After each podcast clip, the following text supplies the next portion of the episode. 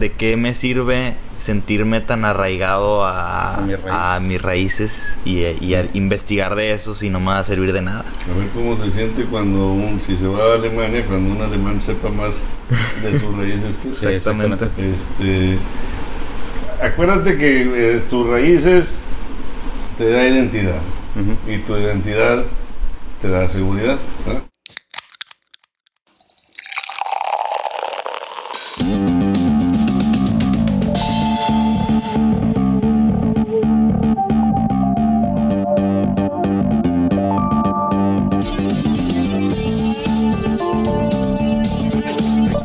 Bienvenidos al Cotorreo en el Cotorradio con Uke y Bubi Joe. Yo soy Joe. Yo soy Bubi. El día de hoy estamos aquí con David Canales, historiador, escritor de varios libros. Y nos trajo un mezcalito aquí, si nos puedes contar. Bueno, primero, ¿quién eres más o menos? Y luego hablamos del mezcal. Bueno, pues mucho gusto en Buenas. recibirlos aquí. Gracias, Espero que lo disfruten. Disculpen que los tardé en recibir. no, pasa nada. Pero aquí a la orden y muy contento de recibirlos y de platicar. Sobre todo, a mí me gusta mucho platicar de la historia del noreste y de los pueblos del noreste. Pero bueno, siempre este, para poder hablar de, de algún tema en particular, siempre hay que ver otros temas. Por eso ahorita estamos hablando del mezcal de Oaxaca, que no tiene nada que ver con el noreste, pero Ok. también es importante entender mucho otras Claro. culturas, que eso Sí, también sí. se lo recomiendo mucho cuando traen un tema en particular que les gusta, es importante poder este, revisar algunas otras actividades que se le parezcan para Sí. poder comparar, entender. Siento yo que unos traguitos de mezcal sirven para hablar más fluido, ¿no? Creo yo también. Es que también hay, bueno, eh, creo que ya no le pueden decir mezcal al, al producto de maguey de esta zona y tenemos en varios lugares donde hacemos licores del noreste como es en Bustamante que se hace licor de maguey, que es, Ah, ok. haz de cuenta que estás este, tomando un mezcal eh, muy rico también. Está también toda la parte de, de los licores de manzana que hacen allá por los lirios y Ah, sí. eso Por también es muy San Antonio de las Alazanas. Ahora están haciendo hasta este mm, eh, vino propiamente Ah, de, uva en algunas zonas acá es en, eh, Rinconada, antes de llegar a Saltillo, que todavía es Nuevo León, también están haciendo eh, vino. Pero pues, siempre es, como dices tú, un digestivo, aperitivo o, o, o soltarse un Sí, poquito. saludcita, pues. Salud. Salud, Muchas gracias bueno. por venir. No, ¿de qué? Gracias por recibirnos en tu casa con mezcalito. Nunca había probado un mezcal tan suavecito. Normalmente me quema la garganta, pero este está, este está bueno. Está bueno. ¿eh? Oye, David, tú eres de Bustamante, ¿no? No, mi abuela, una de mis abuelas. Ah, ok. Sí, yo nací aquí en Monterrey. Mis papás también nacieron aquí en Monterrey. Pero este, mi, abuela paterna, que nació de Bustamante, pues nos jaló mucho. Porque ella heredó un, un terreno que mi abuelo este, recibió de su suegro, por así decirlo, y, y- y lo desarrolló de una manera en que prácticamente todos los domingos teníamos comida nosotros allá y yo este, pues buscaba siempre la manera de, hasta en tren, este, de wow. llegar allá a Bustamante desde chiquito. Eh, te conocimos, de hecho, a través de uno de tus libros, Mm. del el de Soy Norestense. Creo que, según yo, fue el primero que escribiste, ¿no? Sí. Bueno, no, pues eh, escribí muchos de chiquillo que no han llegado, Ajá. no han llegado a ser publicados, pero el primero que ya se publicó realmente sí soy norestense. Y escribes desde chiquito, entonces. Sí, ¿Qué edad más o sí, menos? toda mi vida. Pues hay ahí, este, en cuarto, quinto de primaria, algunos eh, este, Ah, no, escritos. en sexto de primaria eh, me tocó un profesor eh, que desgraciadamente ya murió, muy, muy importante. Y en secundaria no tanto, pero a finales de prepa también este, ya, ya, ya escribí un poquito. Luego en carrera también como que lo, Pero lo perdí en, un poco. en- en ese entonces, ¿qué escribías? Pues siempre fue sobre historia. Ya. Siempre ¿Y, y por qué? ¿Por qué? ¿Qué regional. fue lo que te motivó a escribir de, oye, quiero escribir historia de mi, de mi pueblo? Porque eh, me toca ver que poca gente se ocupa de ello. De hecho. ¿sabes qué me pasa mucho? Que está, está muy raro. eh, eh, me toca que me, me dicen, oye, conocí a un historiador o alguien que habla de historia, te está haciendo competencia. Eh, jamás, de los jamases, me van a poder hacer competencia y no porque yo sea mejor, porque si alguien está haciendo lo que yo estoy haciendo, me está, ayudando. ya, claro. o sea, Al revés. al revés. Este, esto es una labor de, de que la gente le guste, se interese, a- entienda un poquito más y con ese entendimiento poder ser mejor persona. ¿verdad? O sea, Claro. Cada quien, así como te puedes topar con una persona que le fascina la música, te va a decir, pues tienes que tocar un instrumento o saber porque te va a ayudar mucho y al que te desarrolles el hemisferio tal o tal cosa. Yo en, Sí, sí. en mi caso particular, que me gusta mucho este, la parte de la historia, pues creo que es importante que lo pueda Difundirlo. difundir, apoyar. Claro. El, el otro día me decía una persona que si no le decía una fuente porque no quería que supiera de esa fuente, no, al revés. Ojalá y este, pudiéramos este, encontrar gente que le guste tanto que se vaya más allá de donde, a donde yo he llegado. y- Ya. David, Ojalá. pero, Digo, hay, hay muchas cosas que, la, que muy poca gente hace. Y desde lo de la historia, tocar algún instrumento, algún hobby así medio raro. Raro, ¿no? Eh, Raro entre comillas. Bien raro. Raro, esa pues. gente que Sí, ese güey sí, toca la guitarra, es bien Sí, rarito. Oye, si voy al mediodía, sábado al mediodía, estábamos viendo unas huellas de dinosaurio Ah, a, a 30 kilómetros de, ese alguien, General Cepeda, sí es raro. Es raro. Eh, O sea, es raro. Y, y hay muchas cosas así raras, ¿no? Raro de poco común. ¿Y por qué de todo esto, o sea, de todas las opciones, entre comillas, que podrías llegar a tener de actividades o pasatiempos o trabajo? Mm. eh, ¿Por qué la historia? O sea, ¿qué, qué, qué- cuáles son los componentes de, de la historia que tanto te, te llaman? Mira, pues eh, eso se va dando y descubriendo a, punta de trancazos. Yo, no sé, este, eh, tomé clases de piano durante año y medio y aprendí cero. ¿Verdad? Entonces, pues ya vas diciendo, bueno, pues músico no, y si no va a ser. Este, pero, pero vas viendo, sobre todo, eh, que te guste mucho. Cuando ya decidí que tenía que escribir un libro, me, me compré un, entre muchas otras cosas que hice, compré un libro en Estados Unidos de esos típicos de que How to do that. Y este, y una de las cosas que decía es que más vale, si vas a escribir un libro, más vale que te guste mucho porque te vas a hartar. O sea, si ya decides voy a escribir sobre esta cosa, este, en el proceso de que empiezas a escribir el libro a que lo terminas, si no te gusta que te mueres por él, te vas a hartar Probablemente lo vas a y, y no lo vas a hacer bien, o lo vas a dejar, o vas a tener un problema. Entonces, tiene que ser algo que te guste muchísimo. Ujú. Y vas descubriendo ahí en el, en el, en el proceso que a veces eh, hay eh, gente que luego, luego este, descubre y hay gente que nos tardamos un poquito más. Este, aquí metías a los 55 años tratando de ver a ver qué es, qué es lo que más nos gusta, pero pues vas en el camino, sobre todo disfrutando. ¿no? O sea, siempre el, el caso es que puedas disfrutar y, y que ese disfrute te permita, eh, eh, ¿cómo te diré? Arriesgarte, que te permita sacrificar cosas, que te, que te permita, o sea, yo, por ejemplo, eh, este, de, secundaria veía mucho fútbol americano. ¿no? Te puedo decir que eh, a partir de, de que empecé con los libros, si he visto cinco minutos de, de un juego de fútbol americano, son muchos. ¿verdad? ¿No? Son, tienes que quitar cosas, ¿no? Claro. Para poder este, de- de- de- dedicarle a las cosas que sí, que sí te van gustando. Pero lo vas, lo vas aprendiendo y vas escogiendo. Digo, ojalá y todos tengamos esa oportunidad, porque a veces es demasiado obligado. Sí. En el caso, por ejemplo, mío de, de, de que terminas la carrera y te pones a trabajar y, y de trabajar pues te casas y de te casas salen los niños y los niños se van y vas, y vas, y vas, te van, este, te vas llenando de responsabilidades. No, no quiero decir que sea malo, Te vas aciertando. pero, pero no, pero son responsabilidades. Entonces esas responsabilidades no te permiten decir, bueno, me voy a ir un año para ver qué libro quiero este, escribir. Tienes que decir de repente los domingos a las 5 de la tarde, ¿saben qué? Olvídense tantito y me voy a ir y tengo dos horas para poder este, No, y las pensar un poquito en el libro. O sea, es. Entonces le vas, le, vas, le vas sacando ahí en qué es lo que te va a gustar. ¿no? Ya, pues.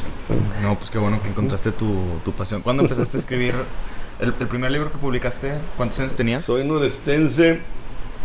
Se me va un poquito la. ¿Es una, la ¿Es una novela?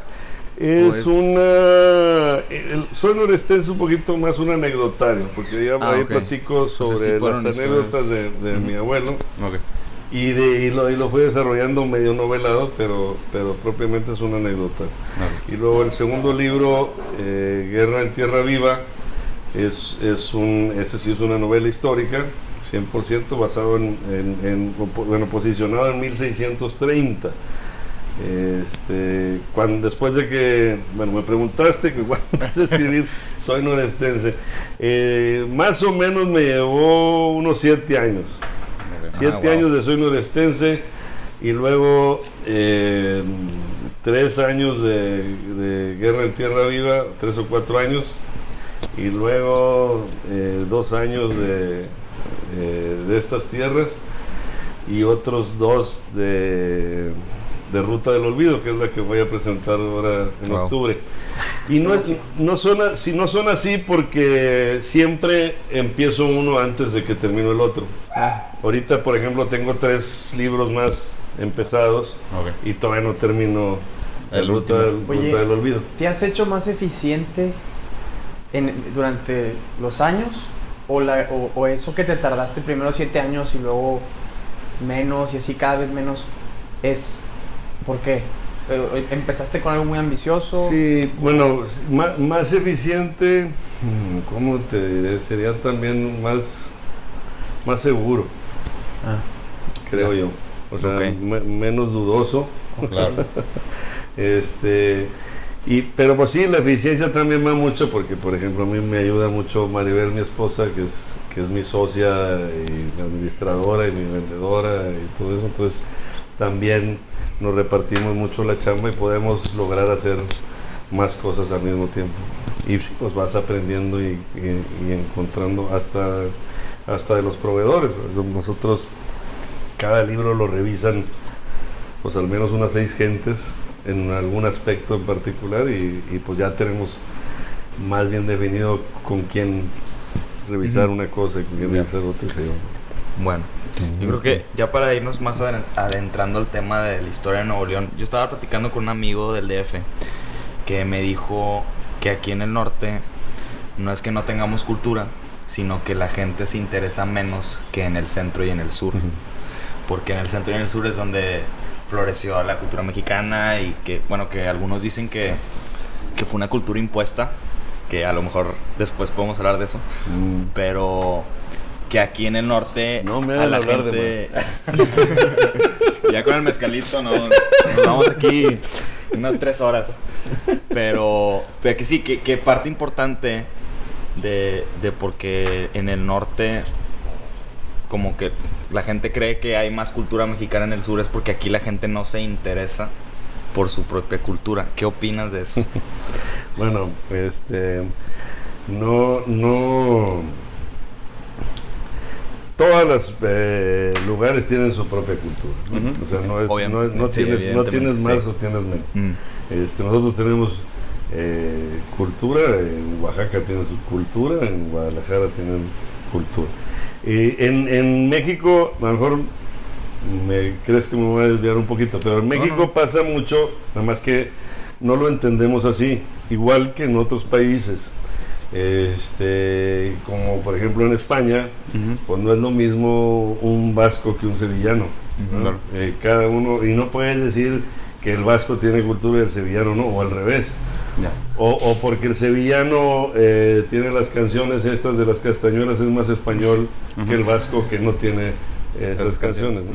Simplemente este, son diferentes culturas por muchas razones y la principal razón es por la historia. ¿no?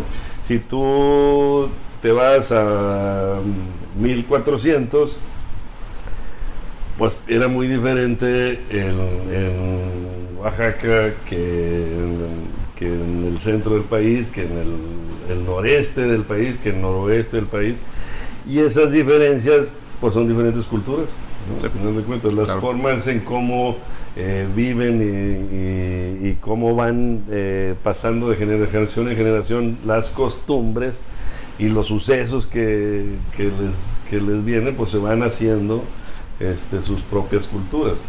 Que al final de cuentas decimos que, que somos un país porque la frontera nos la ponen ahí, pues el pelado que está viviendo en Laredo, Texas es más parecido a mí que a, que a George Bush Sí, o a- claro. digo, al Trump o lo que sea. o sea, y- pero él es gringo y yo soy mexicano.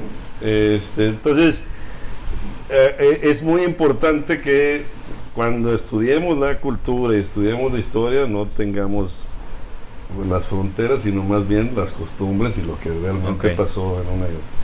Ahora, por otro lado, dices que si nosotros nos importaba menos, este, pues nosotros tenemos que sobrevivir, ¿no? Batallamos más para sobrevivir. Si una, si tú, una vez me, me tocó platicar con, con el papá del cronista de El Carmen, Nuevo León. Y el señor ya grande, pues me, le decía, a ver, platíqueme, ¿qué hacía usted joven? No, pues me levantaba a las 5 de la mañana, iba a piscar leña y luego me traía la leña y, y luego de ahí tenía que ir a, a- ordeñar las cabras y luego la- esa leche la tenía que poner en el fuego para hacerla tas, tas, tas pues total terminaba a las, empezaba a las 5 de la mañana y terminaba a las 8 de la noche y tú quieres que él leyera un libro, pues o sea, eh, si no hacía eso no tenía que comer al día siguiente y el, y el oaxaqueño se levanta y, Y ahí tiene y- frutas por todos lados. agarra una fruta. Pues, y, y si no lee libros pues le mentas este o se ponga a hacer algo ¿no? Eh, entonces yo sí creo que es, eh, es mm, primero no tenemos menos cultura sino que es cultura diferente Diferente. Sí. y segundo, que sí, para la parte, por decir así, tanto cultural o social, este, pues entre más fácil tengas la vida, más tiempo tienes para ello. Y, Sí. y- y luego, si te pones a ver en, en civilizaciones anteriores, cuando los griegos este, lograron, pues tuvieron tiempo para hacerlo. O sea, ¿por qué tuvieron tiempo? Porque se organizaron Tienen recursos. y, y le daban recursos y podían que haya gente que se dedique a filosofar, a, a desarrollar música, a, pues tienes que primero, primero cubrir las necesidades cubrir las básicas para necesidades luego- básicas y luego- Entonces, si hay lugares en donde batallas más para las necesidades básicas, pues vas a tener menos tiempo Para la parte de la cultura. ¿no? Ok. Pero a ver, eh, así, Monterrey hoy, 2019, Mm. hay gente que tiene mucho tiempo.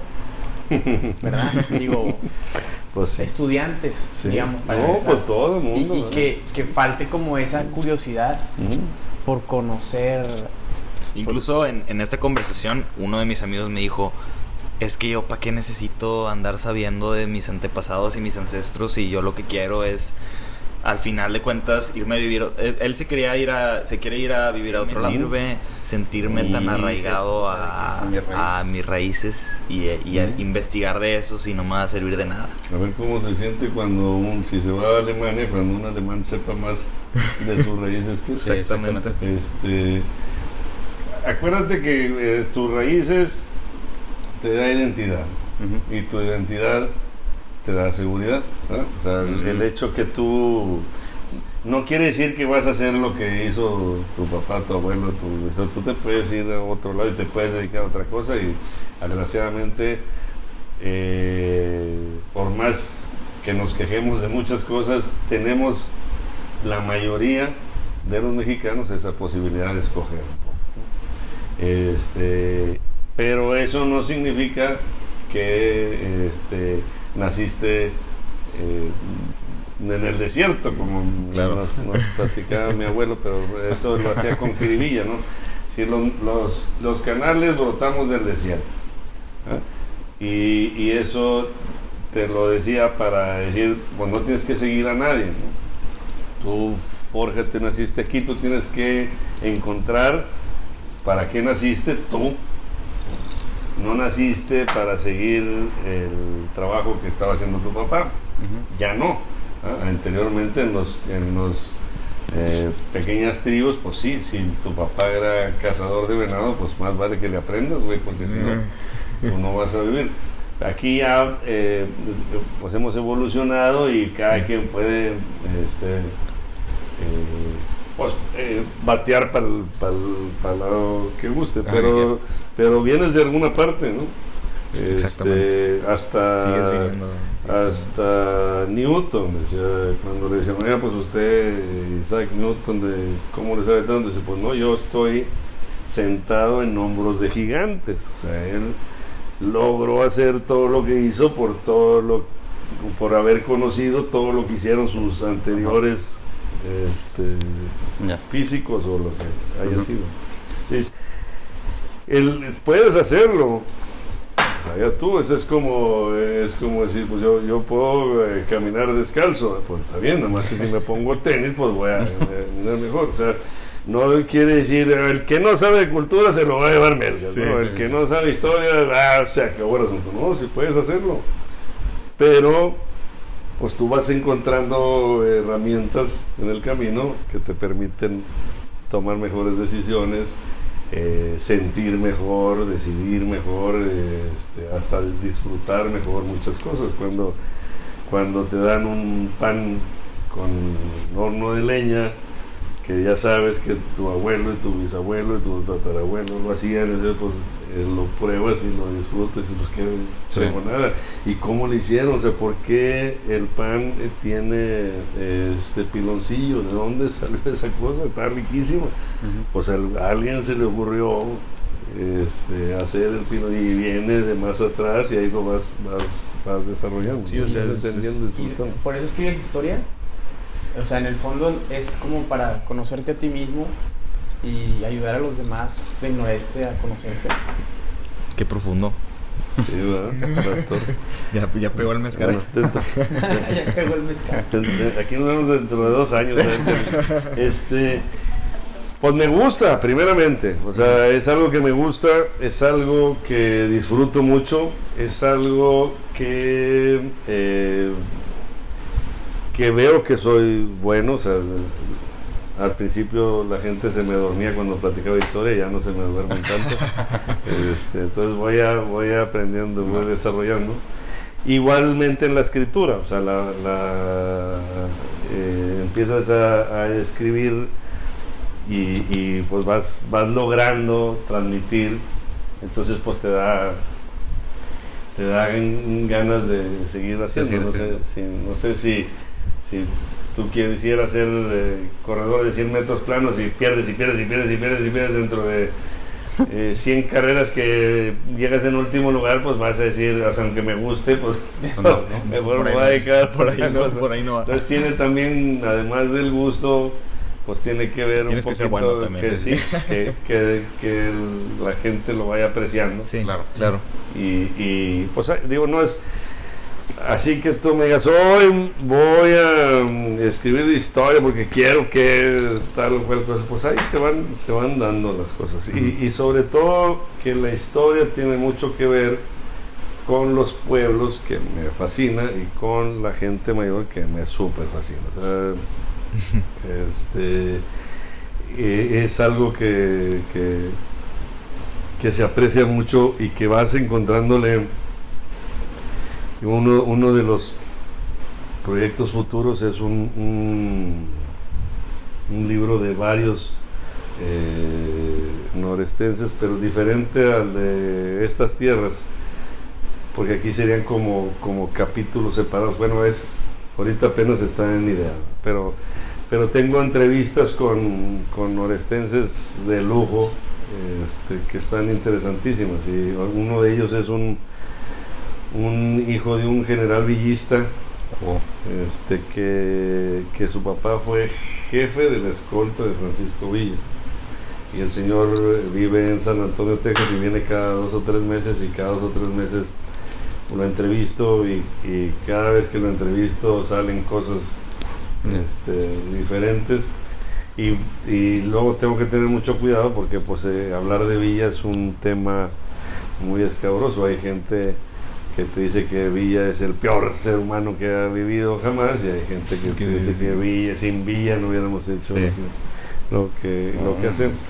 Lo, lo- ese- y ahí vamos a otro punto acerca de la historia. Lo, lo, lo que nosotros tenemos acostumbrados en llamar historia es la historia la contamos a Los- través los- de héroes Los que, que, que no nadie somos héroes. pero ¿no? O sea, aquí en México o en, En el mundo, En el en mundo, el- siempre, en general. O sea, el ser humano.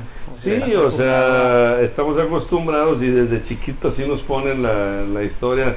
El Bueno, general. MacArthur, ay, hueso, aquí, ese pelado inquebrantable. No, hombre, pues ese pelado tenía miedos y Oh, ese es, pelado que sí. al igual y, y por alguna causa no hubiera llegado a ser general y, y digo, por hablar de, de- de alguna persona, pero pues eh, todos, todos son seres humanos y los seres humanos dudan, Claro, la riegan, cometen errores, claro. este, piensan diferente y a lo mejor hicieron una cosa por, por accidente más que por, por estar ahí. Y, y- y- y entonces vas eh, conociendo mejor la historia, vas entendiendo mejor las circunstancias y te atrae mucho más en vez de, sí.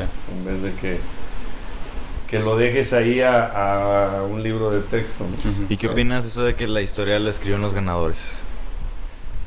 Pues la escriben todos, la, la- la cosa es saber quién la lee. Ah, O sea, Oh. Claro. Tú, este, pues sí. O sea, eh, eh, ahí, ahí eh, se supone que el ganador tiene más herramientas de hacer que se lea que se conozca lo esa parte. que, lo que él escribió. Ujú. Pero en el mundo hemos perdido información valiosísima por lo que nosotros creemos perdedores. ¿no? O sea, este, ¿qué- los chichimecas. ¿Qué te digo? Pues sí. Este, Luis Carajali de la Cueva tenía un diario y ¿Y dónde está? esa muy. Este, vamos a platicar de, de, de Fray Andrés de Olmos. Él, eh, a diferencia de, de- de las eh, políticas de, de la España, sobre la Nueva España, eh, conoció las lenguas indígenas, platicó con los indios cerca de la En ese entonces, este, la Biblia era en latín, ni siquiera, ni siquiera en Ah, no, castellano se puede Biblia en castellano. es- escribir. Entonces, el, eh, este, hacer el catecismo en náhuatl, pues estaba, era prohibido. ¿no? Será de, de latín a náhuatl. No. Bueno, y, y, o sea, eh, el indio para educarse tenía que primero hablar español y luego, y luego ya edu- educarlo, ¿no? Porque pues su lengua no servía para... Y, y Fray Andrés de Olos escribió mucho sobre, sobre el idioma náhuatl, Es- eh, este, escribió mucho sobre las costumbres de los indios y se perdieron muchos escritos de él. Y, y no- era algo que no le interesaba a la, a la corona. Entonces, pues eh, eh, podemos decir que Fray Andrés de Olmos es un perdedor porque no, no, no se leyó, Entonces, ajá. pero pues los que perdimos somos nosotros. Sí. ¿no? ¿Y, y cuántas veces no pasará que se pierde un libro, se Pues, pierde sí. una copia? se Sí. pierde- Así es. Y en el futuro, ¿cómo sería ya que todo está electrónico? Yo creo que eso podría pasar menos y menos y menos y menos. Pues pudiera ser, pero también te puedes confundir porque tienes demasiada. Ya. Claro. No sé si no Sí, sabes qué es valioso. Ahora hay que que ver qué es valioso y qué no es Sí. valioso. Que es verdad. y Oye, Pero sí es verdad, ahorita no que es estabas hablando de, de eso de que los, los indígenas, pues estaba, estaba cañón que, que- que los pudieran educar para la religión católica, hubo ciertas costumbres o, o partes de la religión que se perdieron o que se transformaron por falta de comunicación o por mala comunicación. O sea, el Todo, catolicismo aquí en México Ah. con respecto al Bueno. catolicismo en Europa. Ándale. Este. Sí. ¿eh? Sí. A ver, Pregunta- pregunta aquí, sí- sí, complicada. aquí estamos hablando. Primero, primero te entendería yo. De las costumbres indígenas que perdimos porque las obligamos a que Ah, eso, cambiaran. Eso sí a- sé a- que, que bastantes, Sí. ¿no? Bastantes. Y luego me dices que, que cómo se transmitió el catolicismo en esta zona O sea, al- al comparado revés, con. Sí, al con- revés. Sí, fíjate que sí, porque este. ¿Cómo te diré? Eh, para, para los religiosos, en muchos de los casos, hay, diferentes, ¿no? Y, y- cada uno pudiera. a mí me gustaría que, que aprendiéramos un poquito más acerca de las diferentes eh, pues no son sectas, eh. ¿cómo se llamarán? Eh, cuando son, porque aquí vinieron franciscanos, dominicos, Órdenes, jesuitas, órdenes, órdenes. Y habían los, lo que llaman los seglares, que son los que dependían directamente del virrey, cuando ya hubo virrey. Este, cada uno de ellos tiene una forma muy distinta de educar en la, en la religión. Eh, a nosotros, y esa es otra identidad. O sea, si tú vas a Oaxaca y ves la iglesia de Santo Domingo, este, eh, en la iglesia de Santo Domingo, pues es una opulencia impresionante. O sea, tenían ellos, eh, los dominicos, tenían seis hectáreas de, de lo que ahora es el jardín botánico. Tenían una iglesia, ¿cuántas iglesias de ese tipo tenemos acá en el noreste? Tenemos nosotros a los franciscanos, y los franciscanos, su primer la ley es la del voto de pobreza, y ellos se hicieron a la vida de los indígenas de acá, que se quisieron convertir, y entonces pues teníamos misiones que pues in- con un campanario de metro y medio y, y que sea donde sembraban ahí un poquito, pero pero ninguna iglesia Nada así. eh, ostentosa. Sí. Y, y es diferente el franciscano que el dominico, que el jesuita. En el jesuita ayudaba a los indígenas a que, a que produjeran, les prestaban dinero para la cosecha y todo eso. Entonces tú ves en la parte de, de Michoacán y toda esa zona en donde, en donde el, el jesuita participaba en la economía del, del- del pueblo. Entonces eh, eh, es muy distinto. Y esa, y esa diferenciación también marcó a, a- las zonas eh, del, del país. ¿no? Y sí, por comparado con, con Europa, donde, donde este, pues la religión vista con un rey, este, con el poder del, del peso de, del- de la religión y rey aquí, pues no tuvimos esa, esa situación. había, un, había un virrey, había un obispo, pero había también las, la- el Consejo de Indias y este, entonces se volvió muy distinto y la devoción que ves ahora nosotros con la Virgen de Guadalupe es muy distinta a, a la devoción de la Virgen de Lourdes allá en, en Francia o- Ya. o, en, o en otros lados. Sí termina siendo diferente. Una por la forma en cómo lo transmitieron y otra en la forma como los aceptamos. ¿no? O sea, de- eh, si tú vas, si tú hubieras ido el martes, no fuiste en- al Bustamante, yo tampoco fui. Este, pero era el día del Señor de Tlaxcala y lo sacan a peregrinar con matachines. ¿ah? Pues eso, esa fiesta es muy distinta a, a- a las demás. por Sí, así sí, sí. decirlo. O sea, cada quien hay su, su forma de, Oye, David, nos platicaste que vas a sacar un libro en octubre sí. que se llama La Ruta del Olvido o Ruta, Ruta del, del olvido. Olvido. Ruta del Olvido. Ruta del olvido y luego dice, se me olvidó que te estaba olvidando. Se me olvidó que te estaba olvidando. ¿Y qué onda? ¿De qué se trata? Este, bueno, la idea empezó porque eh, hay una también una idea eh, controversial acerca de las cantinas y de, y de mm, el alcohol como, como ahorita platicábamos que pudiera ser eh, relajante, este, aperitivo, digestivo o, o- o como yo decía, para, para cortar un poquito la rutina. Pero pues también está el otro caso en donde, ay, pues o sea, es, el- es de, de la perdición. ¿no? Cuando se hace O rutina. Entonces, y veo también que las cantinas como tal que teníamos nosotros en el siglo pasado, principio siglo, se va, se va perdiendo. Entonces eh, me di a la tarea de estudiar un poquito ahí ese tema.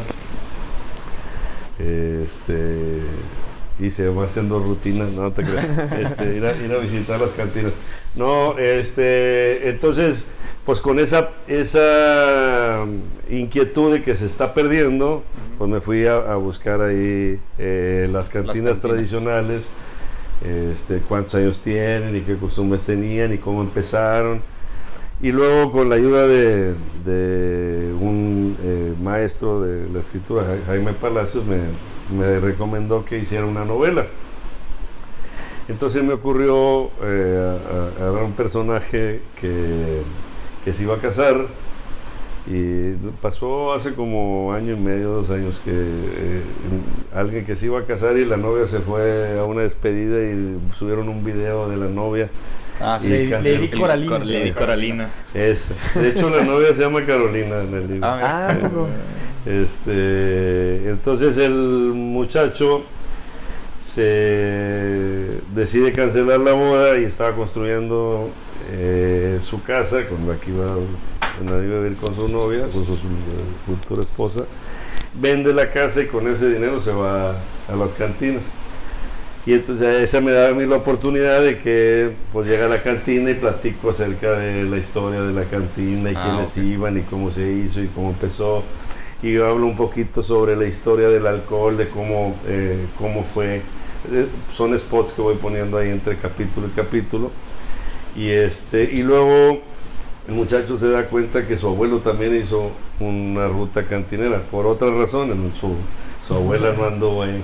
Este, eh, pero también estuvo ahí involucrado el abuelo y me permite hablar del pasado y del presente con las cantinas. Y bueno, pues la, la- se vuelve una multiintención, no nada más es este, a platicarles cada una de las cantinas y por qué es bueno que vayan ahí, que van a disfrutar y todo, sino también eh, la, cómo la cultura va, o sea, las ciudades van haciéndose de un, de un espacio que era de puros hombres y que luego después ya no. Y, y creo que, que, que lo, al final el, el personaje, bueno, pues lo van a leer ahí. Lo, Ahí. lo vamos a sucede. leer. Este, Claro. pero Spoiler pues sí, alert. sí, sí, sí, la idea es primero, como te digo, lograr este, poner a las cantinas en un lugar que, que la gente pueda disfrutarlas y apreciarlas. Y por otro lado, como te digo, cómo, cómo la, le hemos hecho nosotros aquí con esa, esa cultura de... Entonces, vuelvo a hacer una novela costumbrista que, que nos eh, es historia, pero es historia reciente, tan reciente como que el muchacho este, decidió no casarse en, en el 2018, o sea, Reciente. Ah, pero, muy reciente. pero, pero vas, vas platicando del pasado y del presente cómo se va adecuando ahí. ¿Y las cantinas que, que salen en este libro todavía existen? Sí, O sea, tú puedes leer el libro y luego ir. sí, claro. O leer el libro en la cantina. Leer en la cantina. De, de hecho, ya hicimos ahora, bueno, eh, eh, hemos estado haciendo mucho más cosas, expandiendo, por así decir, el, el- la, la posibilidad de contactar al, al- al público que quiere aprender de historia. Entonces, este, tenemos ahora un, un recorrido que, que lo estamos haciendo eh, los sábados. Es- eh, vamos a empezar ahora el 24 de agosto, creo que es el, el- el primer sábado. Ya tenemos un sábado en agosto y dos sábados en septiembre. Que tenemos un recorrido de 9 de la mañana a 1 de la tarde. Empieza en el Asta Bandera y termina en un restaurante de- del barrio antiguo. Y es caminando, O sea, partimos de las 9 de la mañana y vamos platicando por los lugares por donde vamos pasando. Este, pasamos por el obispado, por la casa de don Eugenio Barzazada, por el colegio Sagrado Corazón, por la Purísima, y donde puedes en la Purísima comerte un café francés o un elote de la Purísima, una torta de la Purísima también, y luego la Alameda, luego el mercado, el Mesón Estrella, las iglesias eh, del Perpetuo Socorro y Dolores, el Colegio Civil, el Museo de- del Palacio de Gobierno, y luego nos vamos por por el río, el, el- Santa Lucía. el- el Santa Lucía y subimos a un restaurante en, en el barrio antiguo y ahí termina a la una. Y luego ese es un recorrido que es independiente y el otro recorrido empieza a las 2 de la tarde en la cantina 1900 en el Ancira y ahí, ahí sí lo hago con camionetas. Este, y son cuatro cantinas, a las, a las 2 de la tarde en el 1900, a las 3 y cuarto en mi ranchito, a las 4 y media en el Progreso y al cuarto para las 6 en la favorita. Y terminamos a las 7 de la tarde. Ya a las Hombre, 7 pues, el en- partido de rayados. Todas, todas son cantinas. Ya, el, el- el recorrido de la tarde sí son, y esas nada más son esas cuatro. O sea, entonces nosotros podemos Terminas ir, bien enfiestado. podemos No, ir con el escritor e historiador David Canales desde las 9 de la mañana hasta las 7 de la Siete de la tarde, un recorrido por Monterrey Sí. que incluye museos, iglesias, cantinas, todo. Sí. Ah, ¿Y dónde podemos Pues en esas estoy. Es- en esas estoy. Bueno, estamos, Maribel, como decía mi esposa, me, me está ayudando y estamos viendo a ver, a ver cómo lo vamos a hacer. Pero esa es una, una idea de, de, de hacer eh, una historia, eh, como te diré, participativa. O Claro. bueno. Y, durante todo el camino, bueno, de hecho, por ejemplo, las- en las cantinas eh, platican con el dueño de la cantina. Y este, platicamos un poquito de, de- de- de cómo se formó y cómo se hay, y qué eh, este, anécdotas han tenido en una y en otra. Y, y, pues en- eh, entender un poquito ahí, ahí ese, ese proceso. Pero pues sí, son, son, son ideas que... No, es que está súper bien porque sacas a la historia de los libros y la vives. La- Sí. la- la- la- la- Está la- padrísimo. Sí, Sí, el, el recorrido en la mañana eh, este, lo hemos gozado mucho. Hemos, ya tenemos como cuatro años que hacemos de repente hay algunos muy informal. Ahorita la idea es hacerlo ya más, Más formal. más formal. Pero se disfruta muchísimo porque pues, somos poquitas gentes, no estamos hablando de, de 12, 15 gentes para que se pueda este, interactuar Sí. Y eh, me ayuda también mi compadre José Manuel Guajardo, que también le gusta mucho la historia, entonces eh, podemos decir que vamos dos guías ahí en el, ahí en el, en el recorrido. Pero pues como decía, es, es algo que, que ojalá y este, la gente lo disfrute y que pueda, Ojalá. que pueda hacer. Y si estás escuchando de algún otro lado y quieres venir a visitar Monterrey, pues hay Sí, mejor oportunidad. también, sí. Una oportunidad de conocer. Que los bueno. puede hacer. Es, es, es muy padre porque, por ejemplo, eh, en, en el Asta Bandera, pues alcanzas a ver ahí eh, la ciudad, es- está padrísimo. El Museo del Obispado nos da oportunidad de platicar sobre este, la- las, las batallas que tuvo eh, Monterrey contra Estados Unidos. Este, Oh.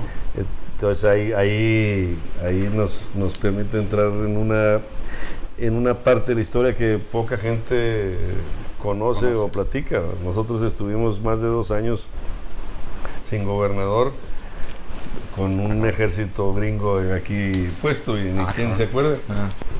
¿no? Este, Oh God. y, No y luego, y luego pues llegas al Parque de la Purísima, que pues fue un repueblo en donde la ciudad de Monterrey fue creciendo a, a finales de comió. 1800 Ok, y se ciudad. fue, sí, pues se va. ¿Y ese pueblo, o sea, ese pueblo cómo se llamaba? No, ahí no había, fue un repueblo que sí, se, se- las familias del centro ya van teniendo hijos y se van saliendo a las orillas. Ah, ya. Y, ese- y esas orillas pues era la Alameda y la Purísima y se van, se van poblando.